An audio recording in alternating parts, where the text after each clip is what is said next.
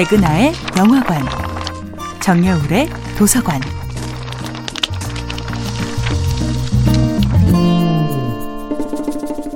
안녕하세요. 여러분과 아름답고 풍요로운 책 이야기를 나누고 있는 작가 정여울입니다. 이번 주에 만나고 있는 작품은 알베르 까뮤의 이방인입니다.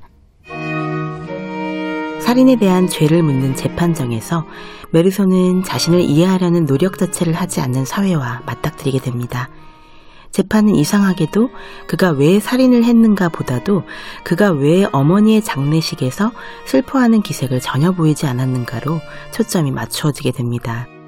그는 어머니의 장례식에서도 눈물 한 방울 흘리지 않을 정도의 냉혈한이기 때문에 살인을 저질렀다는 식으로 믿고 싶어 하는 군중 권력의 한가운데서 조리돌림을 당합니다.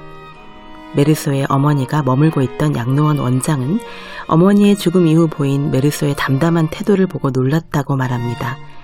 재판장이 담담하다는 것은 어떤 의미인가 하고 묻자 그가 엄마를 보려고 하지 않았고 단 한 번도 눈물을 흘리지 않았으며 장례식이 끝난 뒤 무덤 앞에서 묵도도 하지 않고 곧 떠나버렸다고 증언합니다.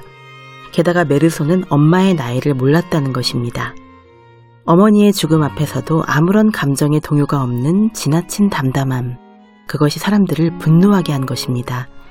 하지만 그는 정해진 애도의 관습에 따라 슬픔을 과도하게 표현하는 것이 싫었을 뿐이었습니다. 사람들은 이제 그가 왜 살인을 저질렀는지 조사하고 형량을 정하는 재판보다 더 어려운 재판을 향하여 몰려들고 있었습니다. 이 사람은 살인을 저지를 정도로 원래 나쁜 사람인가 하는 문제로 올마가 있었던 것이죠.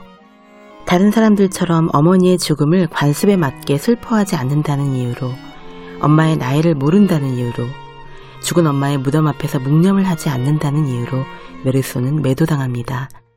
이런 상황에서 그는 자신의 사정을 해명하지 않습니다. 차라리 이해받지 못하는 상황에 머무른 채 조용히 자기만의 성벽에 갇히려 합니다. 그에게는 기댈 데가 없습니다.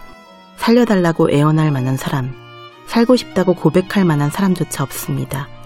이것은 완전히 그의 탓일까요? 좀 더 다정하지 못하고 좀 더 사회생활을 원만히 하지 못한 메르소만의 탓일까요?